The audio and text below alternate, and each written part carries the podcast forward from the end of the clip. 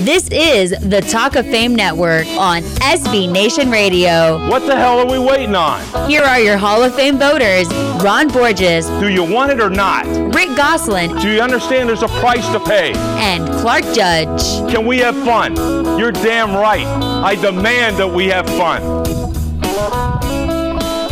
Well, welcome back to the second hour of the Talk of Fame Network, which is sponsored, as always, by Geico, where just 15 minutes can save you 15% or more on car insurance. For more details, go to geico.com. And you probably should have gone 15 minutes ago. For the moment, however, we're not going there. We're going to one of Ron's favorite players, and that's former linebacker Phil Villapiano, who not only was part of the greatest Oakland Raiders teams ever, but was involved in one of the most unforgettable games ever. There one of the most unforgettable themes ever. Those are the uh, great Raiders of the 1972 Immaculate Reception playoff in Pittsburgh. Now, Phil's gone on to accomplish much more in life as vice president of sales for Odyssey Logistics and Technology and as a Pro Bowler in charitable work, raising over $16 million to research into finding a cure for muscular dystrophy, as well as establishing a fund to help victims of Hurricane Sandy. Phil, love that theme song. Always a pleasure to have what Ron calls a real Raider on the show. well, thank you very much. And I really like I'm sitting here listening to your, your pregame at the Hall of Fame. This is probably the closest I'm going to get to the Hall of Fame. Talking to two Hall of Fame voters. But anyway, I like it. And, uh, you know, uh, played a lot of a lot of years with the Raiders, had a lot of fun. And uh, you, you talking about the Immaculate Reception right off the bat. We've had, God, we had so many crazy games. And it, it just it, it usually worked out in our favor, except for lack of reception. But anyway, nice to be nice to be on the show with you guys. Well, Phil, I know every December 23rd you get an old friend calls you up. Uh, you receive a call from Franco Harris, and I was wondering if you could tell our listeners uh, how that call uh, how that call goes. Oh, it it, it always go. It comes like four oh seven, four oh eight in the afternoon. The game ran a little bit over because it was a crazy game, snowing, icy, and uh, it, it ran just a little over. So I always keep this call. My phone rings and it, and and and, and it goes, "Hey Phil, this is Franco.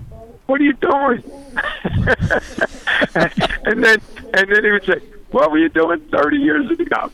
25 years ago. I mean, he's been doing it forever. This guy won't he's, re, he's relentless with this phone call, but I but I love it. And then we then we get then we get going, and usually that one little that one little thing takes about an hour for me to tell him how many things, how many rules. How many yellow flags should have been thrown on that player on the Steelers, and we got screwed? So I I have to explain this to him every year. He he just doesn't get it. But the latest one, I don't know if you guys know this. We, we did a little uh, NFL film thing not long ago where they have another camera showing Franco trapping the ball. So it was an illegal catch. So besides that, you know, full ball, besides all the holding on the line of scrimmage, besides me getting clipped, it was an illegal catch. It hit, it hit the ground. So anyway, I, I, I brought this up to Franco last year. He's got a real problem with this, but I don't care. You know, that. You know, Well, I Phil, like- you always you always used to insist that you thought he did catch the ball, but the, there were 15 other infractions that should have made the play no good. Now you now he didn't even Well, catch I, it. I, I used to think that, but now I've changed my mind. In my older age, I had the right to change my mind. I now tell him he trapped the ball, which probably he didn't, but I don't care. He's trapped the ball, and and uh, and it, the whole thing is so illegal. It was crazy, but we've had more fun over the years. It, it's been nuts. How many crazy things him and I have done together, explaining that play to everybody, and uh, and we- just did it not long ago. We went out to this little restaurant in uh, Pittsburgh, a nice Italian restaurant. You know, Franco being half Italian, me being half Italian. My mother was English, but anyway, um, we we went to a restaurant. We had a bunch of people with us, and we explained it in detail. And uh, he thinks you know, I'm, I think I'm getting to him now. I think he's starting to believe me. we won the game. Anyhow. Hey, Phil, Phil, you were covering Franco on that play. Can you recall the play for us? How did it break down? Well, it was it was it was it was everything an Oakland Raider would would say and do before the play, and then once the play started, the Raiders really never did anything we said we were going to do. but we put in, we put in a nice little coverage, and we thought we were pretty cool with this. Where the two inside linebackers, which is me and a guy Gerald Irons, we would lock up on the um, the two running backs, and then we would have a deep zone behind us, so it would be impossible to penetrate us. But on that day, I, Franco was my guy. So you know, uh, Bradshaw dropped back. Franco was blocking. I ran in and I grabbed him. You know, and what you do in the NFL, you know, to eliminate to eliminate uh, a guy, just grab him. You know, especially if he's pretending he's blocking you, you just grab him and then you kind of shake each other, and it's over. Except I was kind of worried because you know how we said no penalties, and I could just see some stupid ref throwing a flag because I'm holding Franco in the backfield, which could have been, you know, he was like a non-factor. So bottom line, uh, I I grab him, I'm holding him. That took a few seconds, and then Bradshaw runs out, and I'm running right next to him. We go stride for stride down the field, and as soon as I saw Brad, Bradshaw throw, I took off, and I went across the field to help with the tackle. Well, you, and we all saw this on film a million times. Jack Tatum comes up, nails Fuqua right in the back. Fuqua's shoulder hits the ball, it bounces straight over my head. And who's there right behind me is I call him Mr. Loafer, Franco, because he was just a dog.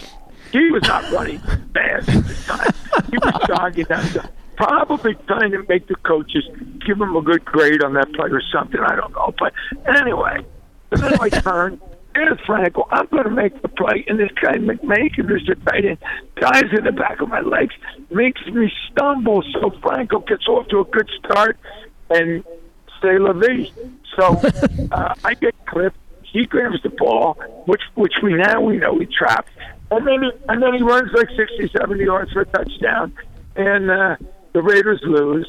And it's you know, so I keep telling him, Franco, the only reason I left you is because you were jogging on the street, you were loafing. And he says, Well, if I'm loafing, why did I get the ball before you did? Well, I don't know the answer to that question. Phil, you say you say now we know he trapped the ball. You got video proof. Does that mean they're going to have to change that statue in the Pittsburgh airport so they have the ball touching the ground?